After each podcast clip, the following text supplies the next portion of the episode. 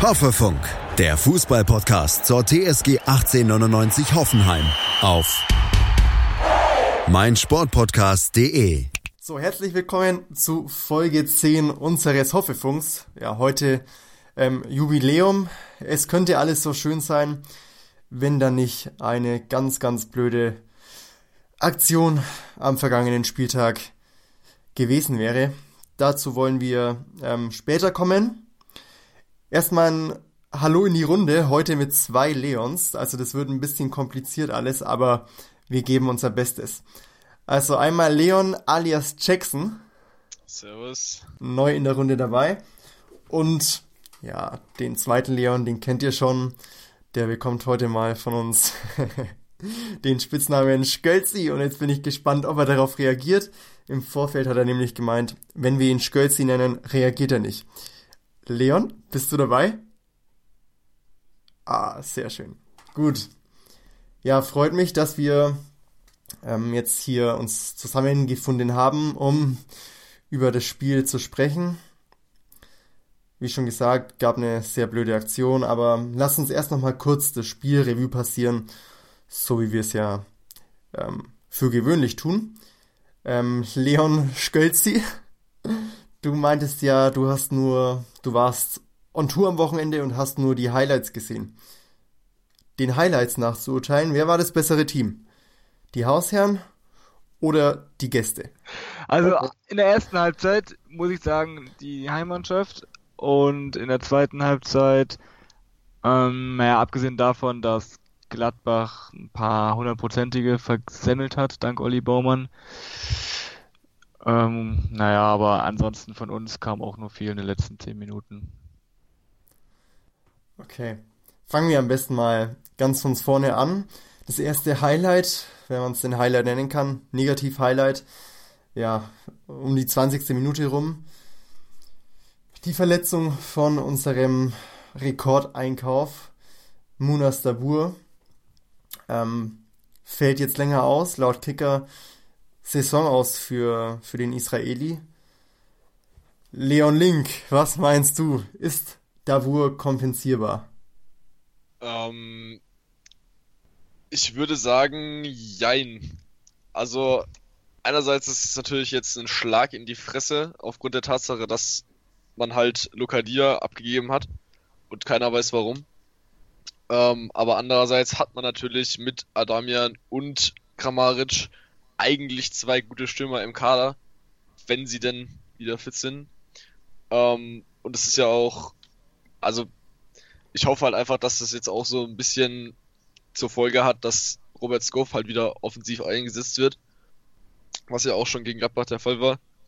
Ähm, und ansonsten hat man ja dann noch Brun Larsen, Bebu und zur Not natürlich auch noch Bayer.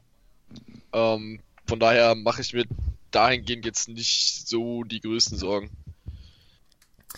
Brun Larsen und Bebu haben ja gegen Gladbach auch gespielt, waren jetzt beide nicht so brutal gefährlich da im, im Angriffsspiel der TSG, oder wie habt ihr gesehen?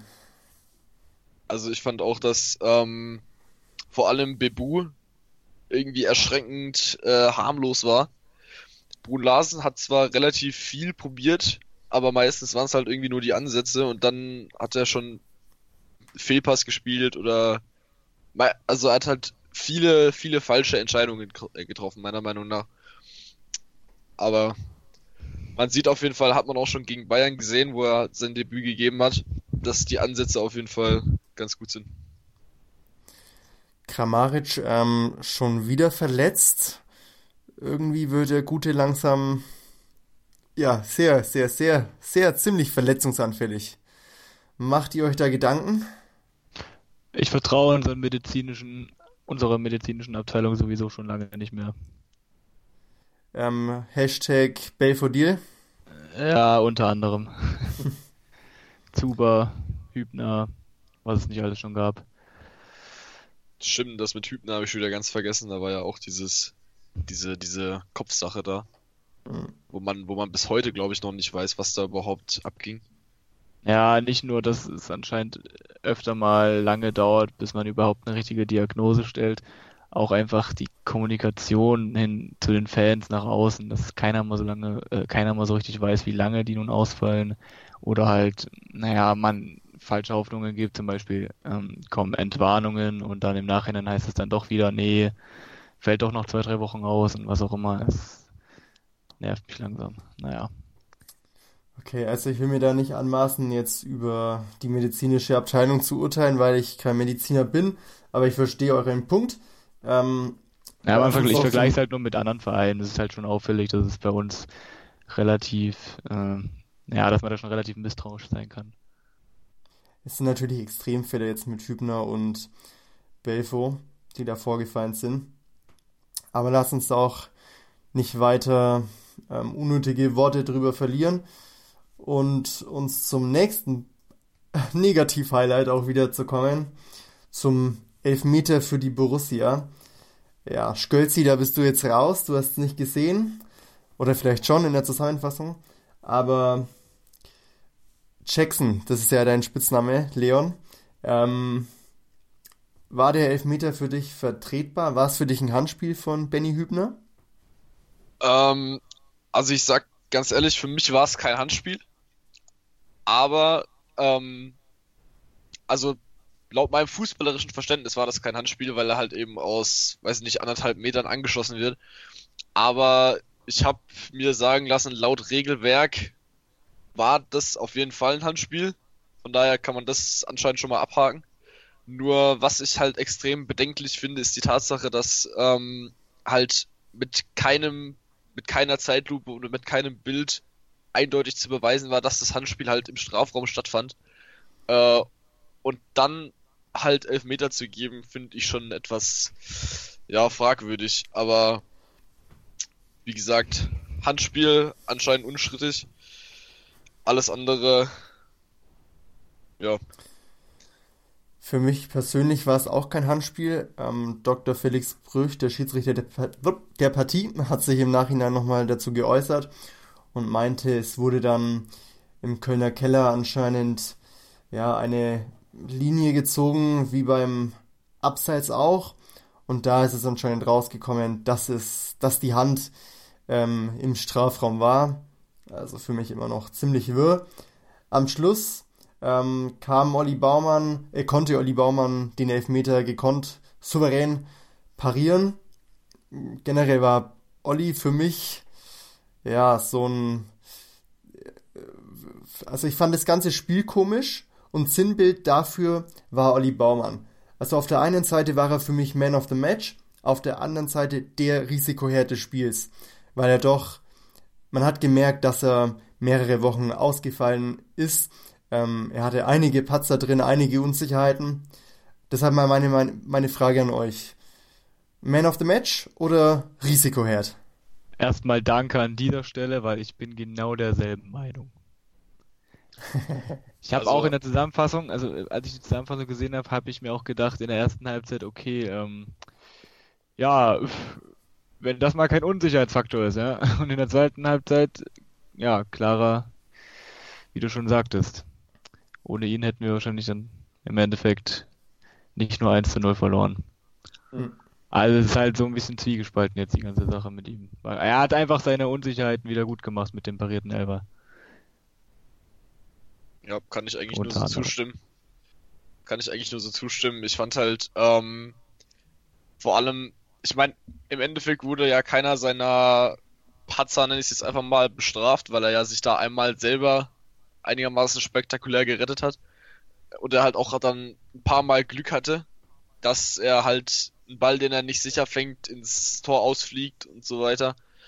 Ähm, aber ja, wie ihr schon gesagt habt, durch den parierten Elfmeter ähm, hat er halt einiges davon, eigentlich alles wieder wettgemacht ich meine, beim 1 zu 0 kann man ihm ja jetzt auch keine, keine Schuld zuweisen, weil der Ball halt mit einem Mordstempo aus kurzer, halbwegs kurzer Distanz auf ihn draufgeschossen wird. Von daher ähm, würde ich sagen, auf jeden Fall keine, keine Schuld. Und ja. Also einigen wir uns dann doch eher auf Man of the Match als Unsicherheitsfaktor bzw. Risikoherd. Ja. Gut. Dann hatten wir jetzt gerade schon das erste Handspiel angesprochen von Benjamin Hübner. Es gab auch noch ein zweites Handspiel, allerdings auf Seiten der Gastgeber. Und zwar fand das Ganze im, ja, in Höhe des Mittelkreises statt, würde ich jetzt mal behaupten. Und aus dieser Aktion wäre dann ein Tor für die Gastgeber ähm, auch entstanden, das dann wiederum aber zurückgepfiffen wurde. Ähm, war das aus eurer Sicht richtig, dieses Tor nicht zu geben? Oder hättet ihr gesagt, puh, das war jetzt natürlich schon ähm, weit im Voraus, eigentlich hätte man das Tor geben müssen? Also anhand dessen, was ich gesehen habe in der Zusammenfassung, finde ich, dass wir da schon ein bisschen Glück gehabt haben, weil wenn man sich die Szene mal anschaut, im Endeffekt war es einfach nur ein komisches Gewusel aus drei bis vier Spielern, die da einfach sinnlos um den Ball gekämpft haben, wo, ja, wo wahrscheinlich jeder auch gedacht hätte, dass die Situation einfach abgebrochen wird vom Schiri. Und dann war der Ball im Endeffekt doch wieder frei und ja, Gladbach kontert daraus. Aber ich habe ehrlich gesagt kein richtiges Handspiel gesehen. Vielleicht hat er die Hand mal kurz gestriffen oder so, keine Ahnung. Das, dafür war die Kamera nicht nah genug. Aber ich finde, da kann man schon von Glück reden. Ähm, ja. Das sehe ich, sehe ich tatsächlich ein bisschen anders. Ähm, denn es gibt ja die Regel, dass unmittelbar vor der Torentstehung ähm, das Tor zurückgenommen werden muss, wenn die Hand irgendwie beteiligt ist. Das haben wir ja auch schon am eigenen Leib erfahren müssen, im DFB-Pokal zum Beispiel. Ähm, und da er eben klar mit der Hand am Ball war und auch, also es ist ja im Prinzip keine neue Spielsituation mehr entstanden nach dem Handspiel. Der Ball war nicht mehr am Aus, es gab keinen äh, kein, ähm, Ballbesitzwechsel mehr. Von daher ist halt die Frage, ob es da jetzt irgendwie eine zeitliche zeitliche Abgrenzung gibt, ab wann man äh, dann nicht mehr von unmittelbar direkt vor dem Tor sprechen kann. Aber ich würde schon sagen, dass es ähm, regelkonform war. Aber natürlich kann man auch damit rechnen, dass nicht jeder Schiedsrichter das zurücknimmt. Okay, dann muss ich mir die Szene auf jeden Fall nochmal anschauen. Bei mir lag es jetzt halt nur daran, ich habe den Kontakt nicht wirklich wahrgenommen. Aber... Doch, doch, also Handspiel war es auf jeden Fall. Ich glaube sogar zweimal, wenn ich mich richtig erinnere. Also er war okay. sogar zweimal kurz mit der Hand am Ball. Okay, ich werde es mir nochmal anschauen. So, Fakt ist, das Tor wurde nicht gegeben. Zu unseren Gunsten kann man sagen. Und in der 92. Spielminute haben wir die Gladbacher dafür dann bestraft, dass sie ihre zahlreichen Chancen liegen haben lassen. In Persona Lucas Ribeiro mit seinem ersten Bundesliga-Treffer im ersten Bundesligaspiel. Ähm, ja, mal schauen, was wir von ihm noch so erwarten dürfen. Letztendlich ist der Fußball aber ja schon Anfang der zweiten Hälfte in den Hintergrund gerückt. Es gab mal wieder ähm, Schmähplakate gegen Dietmar Hopp. Solche oder ähnliche Aktionen gegen unseren Verein oder Mäzen sind ja schon lange nichts mehr Neues für uns, was könnte man schon sagen. Der Verein und ein Großteil der eigenen Fans und auch die DFL haben sich mit diesen paar Idioten, die es halt gibt, abgefunden. Ähm, in den letzten Jahren haben wir als TSG Hoffenheim und Dietmar Hopp als Mensch meiner Meinung nach kaum Unterstützung spüren dürfen. Weder von Seite der DFL noch in sozialen Medien oder ähnliches und selbst die eigenen Fans haben im heimischen Stadion nur selten mal lautstark gegen diese Aktionen protestiert. Doch in den letzten Tagen und Wochen hat sich das Blatt meiner Meinung nach so ein bisschen, oder was heißt ein bisschen, komplett völlig gedreht. Erst gab es das klare und deutliche Zeichen der DFL in Richtung Borussia Dortmund, die jetzt ja zwei Jahre lang ohne Fans in den Kraichgau reisen dürfen. Und jetzt zuletzt am Wochenende das wirklich herausragende Verhalten 99% aller Stadionbesucher im Borussia Park. Eingeschlossen Manager Max Eber, Kapitän Lars Stindl und Schiedsrichter Dr. Felix Brüch. Ähm, es war in meinen Augen wirklich eine Situation, wie wir sie eigentlich schon so oft erlebt haben. Und trotzdem habe ich sowas in dieser Form noch nie erlebt. Ich muss ganz ehrlich sagen, auch ich habe mich an solche Plakate eigentlich schon gewöhnt. Am Samstagnachmittag hat sich bei diesen Bildern bei mir dann aber trotzdem echt der Magen rumgedreht.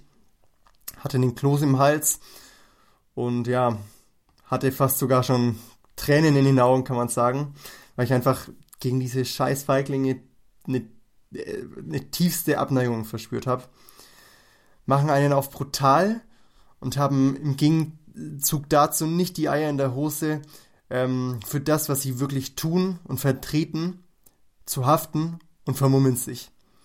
Und gerade das zeugt in meinen Augen davon, dass diese Menschen einfach kein Hirn haben oder ein Hirn in der Größe einer Erbse.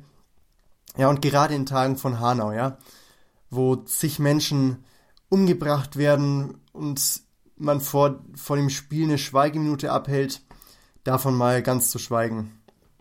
Ähm, so wie sich mein Magen da rumgedreht hat, so berührt war ich im Gegensatz dazu dann wieder von dem Verhalten der Fans. Nicht, nicht von Hoffenheim-Fans, sondern von den Gladbachern im Stadion.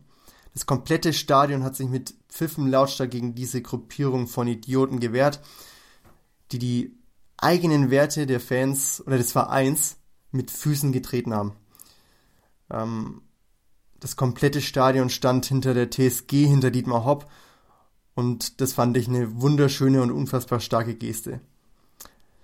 Also meiner Meinung nach muss man das Projekt, den Verein, die TSG Hoffenheim und Dietmar Hopp nicht mögen. Um Gottes Willen. Ich verstehe jeden, der sagt, nee, ich bleib, ich bleib bei meinem Kaiserslautern und ich bleib bei meinem VfB Stuttgart. Mir scheißegal. Aber solche, solche Aktionen gehen viel, viel, viel zu weit. Und meiner Meinung nach ist hier nicht nur die DFL, sondern auch jeder Bundesliga-Verein dazu aufgefordert, dafür zu sorgen, dass ein Fußballstadion nicht zu einem rechtsfreien Raum werden darf.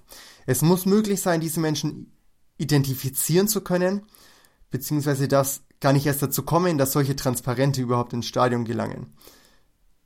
Ich frage mich bis heute, warum da, warum, wenn ich in, in, die, in die Südkurve gehe, muss ich jedes Mal Banner vorzeigen, Plakat vorzeigen, wird alles kontrolliert, bis auf die Hosentaschen. Wie kommen solche Transparente ins Stadion? Und ja gut, also um jetzt mal zum Abschluss zu kommen, ähm, ich appelliere auch deutlich an unsere Fanszene. Ich finde, es ist Zeit, Dietmar Hopp den Rücken zu stärken und ihm, beziehungsweise nicht nur ihm, sondern auch der gesamten Fußballwelt zu zeigen, dass wir hinter ihm stehen. Ich schäme mich bei den Gedanken, wie es Hopp bei solchen Anfeindungen gehen muss.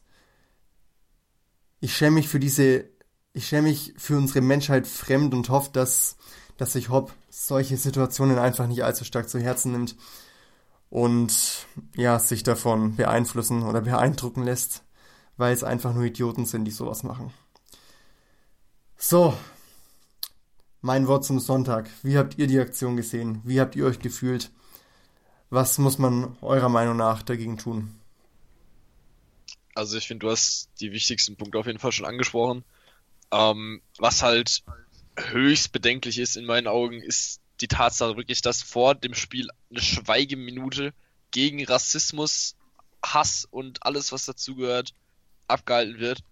Und eine Stunde später so ein Plakat hochgehalten wird, ist halt, also da, da finde da find ich eigentlich gar keine Worte dafür. Das ist abartig sowas.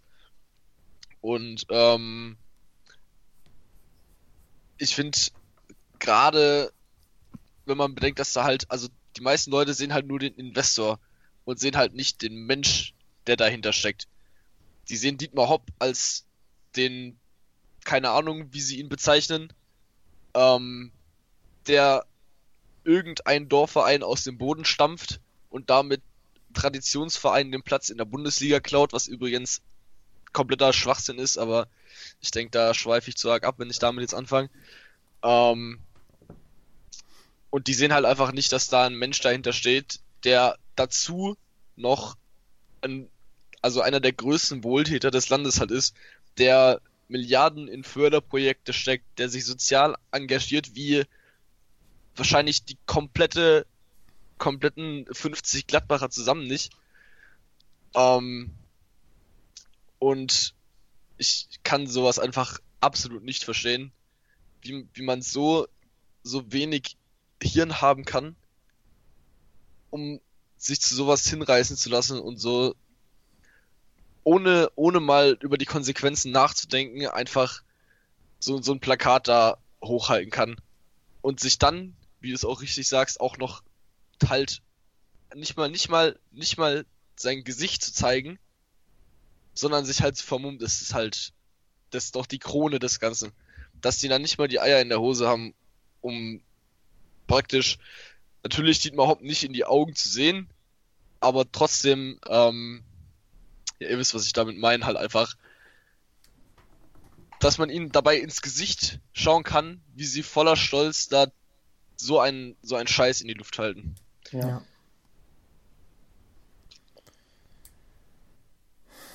Leon, wie hast du es gesehen? Mm, Naja, ich habe wie gesagt die Konferenz geschaut und ich glaube, das Spiel wurde kurz unterbrochen, ist das richtig? Ja. Genau. Die haben erst relativ spät wieder zu dem Spiel geschalten, haben dann gemeint, äh, na gut, ich meine, der Kommentator war auch relativ leise, wir waren in der Kneipe, deswegen konnte man da auch nicht wirklich was verstehen. Aber bei dem, was ich verstehen konnte, hat er halt einfach nur gemeint, dass das Spiel äh, kurz unterbrochen wurde oder zumindest später angepfiffen wurde oder ich weiß nicht mehr genau, weil es halt diese Plakate gab. Und da habe ich natürlich schnell mein Handy angeschalten und mal ein bisschen im Internet rumgestöbert, was da jetzt genau vorgefallen ist. Ähm, und als erstes kam mir eigentlich so in die Gedanken, dass, ja, ich habe mich halt gefragt, warum überrascht mich das jetzt nicht? Irgendwie war es mir im Vornherein schon klar, dass nach dem, was in der Woche passiert ist, mit dem Urteil von der DFL, dass sich ähm, viele Fanszenen quasi mit dem BVB dann verbünden und meinen, äh, man müsste Solidarität zeigen für also gegen Kollektivstrafen und was auch immer, was ja an sich auch richtig ist, aber dann halt ähm, ja schon in, schon begrenzt, sage ich mal. Spruchbänder kein Ding, wenn es wirklich um Kollektivstrafen geht, weil ich glaube, das ist ja auch der eigentliche Grund oder das eigentliche Ziel, was man bezwecken will, weil ich weiß nicht, was es denen im Endeffekt bringt, äh, Dietmar Hopp in, ähm, im Fadenkreuz zu zeigen oder ihn halt zu beleidigen oder was auch immer. Im Endeffekt, weil ich finde, das ist auch keine Meinungsäußerung, das ist halt einfach nur dumm, sage ich ganz ehrlich, weil im Endeffekt haben sie auch nichts davon. Ähm, weil man muss ja auch schon ein gewisses Ziel mit sich bringen, wenn man sowas bringt. Und ja, von daher finde ich, dass es halt einfach nur komplett dumm ist. Und ihr habt schon recht mit allem, was ihr sagt. Ich habe da eigentlich auch nicht mehr viel hinzuzufügen. Nur eine Sache noch, die ich mich schon länger mal gefragt habe, ob es schon jemals Leute gab, die oder nein, Moment, ich muss ja kurz noch ansprechen, dass Dietmar Hopp, das werden wahrscheinlich auch viele wissen, er auch sehr viel Geld in Kinderkliniken steckt und Krebsforschung und was auch immer. Und da habe ich mich halt schon lange mal gefragt, ob jemals ein Familienmitglied betroffen wurde von den Leuten, die sowas halt unterstützen. Und falls ja, ähm, wie die Leute über ihn denken oder ob sie es halt bereuen, was sie getan haben, wenn dieses Familienmitglied dann quasi indirekt durch ihn geheilt wurde. Das habe ich mich schon lange mal gefragt. Ja, das war's. Ja, starke Frage auf jeden Fall. Ähm, ich denke, es macht an der Stelle jetzt auch keinen Sinn mehr, noch weiter über Fußball zu reden. Ähm, wir haben auch auf Facebook noch einen kleinen Post dazu geschrieben und euch aufgefordert, doch mal eure Meinung dazu kundzutun. Wir haben viele Sprachmemos bekommen, viele Nachrichten. Ich würde hier gerne noch eine ähm, aufgreifen von Bernhard auf Facebook. Ähm, der schreibt, ich wünschte, dass diese Schwachmaten bei jedem Blick in den Spiegel oder auf eigene Bilder sich in so einem Fadenkreuz sehen könnten. Wäre dann ein Funken Verstand vorhanden, wäre zumindest dieses Problem gelöst. Mein Dank gilt aber dem Herrn Eberl und Stindl für ihre Maßnahmen bzw. Statements und dem Verhalten der überwiegend fairen Borussia-Fans im Stadion. Es sollte in Richtung einer anderen Borussia Vorbildcharakter haben. Ähm, An dieser Stelle, lieber Leon, lieber Leon, verabschiede ich mich ganz herzlich von euch ähm, und zum Ausklang dieser etwas, ja, nachdenklicheren zehnten Podcast-Folge des Hoffefunks lassen wir jetzt noch kurz zwei Sprachmimos von ähm, Hoffe News Fans abspielen, die auch noch sich ja zu dem Sachverhalt geäußert haben. Jungs, vielen Dank, dass ihr dabei wart und ich hoffe, dass die nächste Folge dann wieder erfreulicher sein wird. Vielen Dank nochmal für die Einladung, also mal wieder. Und dann erstmal bis nächste Woche und hoffentlich nur mit dem Thema Fußball. Und meine, meiner Ansicht nach sollten wir auch, falls sowas wieder vorkommt, dem Ganzen nicht zu viel Beachtung schenken, sondern uns einfach wieder aufs Wesentliche konzentrieren. Ja, dann in diesem Sinne kann ich auch noch sagen, ähm, danke, dass ich hier dabei sein durfte. Ich freue mich auf die nächste Folge. Ähm, und ansonsten natürlich allen eine gute Woche. Und wir sehen uns beim nächsten Mal. Beziehungsweise hören. Ich bin Kai, ich bin 17 Jahre alt, ich bin Hoffenheim-Fan seit fünf Jahren. In welcher Welt lebt ihr, dass so etwas okay ist? Also ich kann es nicht nachvollziehen. Dabei will ich dann jetzt aber auch wirklich noch ein Lob aussprechen an sich, an Max Eber, da er während der Situation, als er in die Kurve gegangen ist und mit den Fans geredet hat, in Anführungszeichen Fans, da er selber gesagt hat, dass es nicht Fans von Gladbach sind, da eindeutig gezeigt hat, dass es nicht okay ist und für sich wirklich dass das nicht einfach nicht in Ordnung ist. Und auch im Interview später dann wirklich gesehen, dass er das wirklich ernst meint. Auch ein Lob an die Gladbacher Fans, also wirklich an die richtigen Fans, die die Idioten wirklich direkt ausgepfiffen haben während dieser Szene und Dinge wie Ultras raussangen. An sich verstehe ich auch wiederum nicht, diese Fans das in Ordnung finden, weil im Borussia Park steht eben extra drin, dass Gladbach für Respekt, Toleranz und gegen Rassismus steht. Wieso heben sie dann so ein dummes Plakat? Das verstehe ich nicht. Dann kommt mir persönlich die Frage hoch, wie kann man als Security diese Leute mit diesem Plakat durchgehen? Also von mir aus haben sie es angemeldet, aber dann wird doch die Security trotzdem da hingehen und wird sagen, du roll das Plakat mal aus oder zeig es mir, ich will das Plakat sehen. Also das kann ich nicht nachvollziehen. Dann verstehe ich nicht, wieso man immer noch gegen Hopp solche dummen Dinge macht. Also Hopp investiert circa zwei Drittel seines Vermögens in die Dietmar Hopp Stiftung, die gemeinnützige Projekte finanziert oder mitfinanziert und spendet öfters an irgendwelche Krankenhäuser, jetzt als Beispiel an das Herzzentrum letztes Jahr da 100 Millionen gespendet, ohne Gegenleistung und so. Dann muss er sich trotzdem solche dummen Dinge anhören oder an sich solche dumme Dinge sehen. Ich verstehe es aber nicht. Also welche dummen Fans glauben, dass sie damit irgendjemandem schaden? Sie schaden maximal sich selber. Ich bin Inge aus Sandhausen, ich bin auch TSG-Fan. Ich bin natürlich strikt dagegen, gegen diese, diese Unmenschen, die sich so gegen den Herr Hopp auflehnen und, und ihn so beleidigen, pöbeln und also demütigen. Also man kann das nicht beschreiben. Ich finde es unmöglich und ich finde, die Strafe sollten viel härter sein. Das mit den BVB-Fans finde ich schon mal richtig. Aber jetzt sollte genauso verfahren werden. Ich finde es furchtbar und der Mann tut mir so leid. Also ich bin echt entsetzt.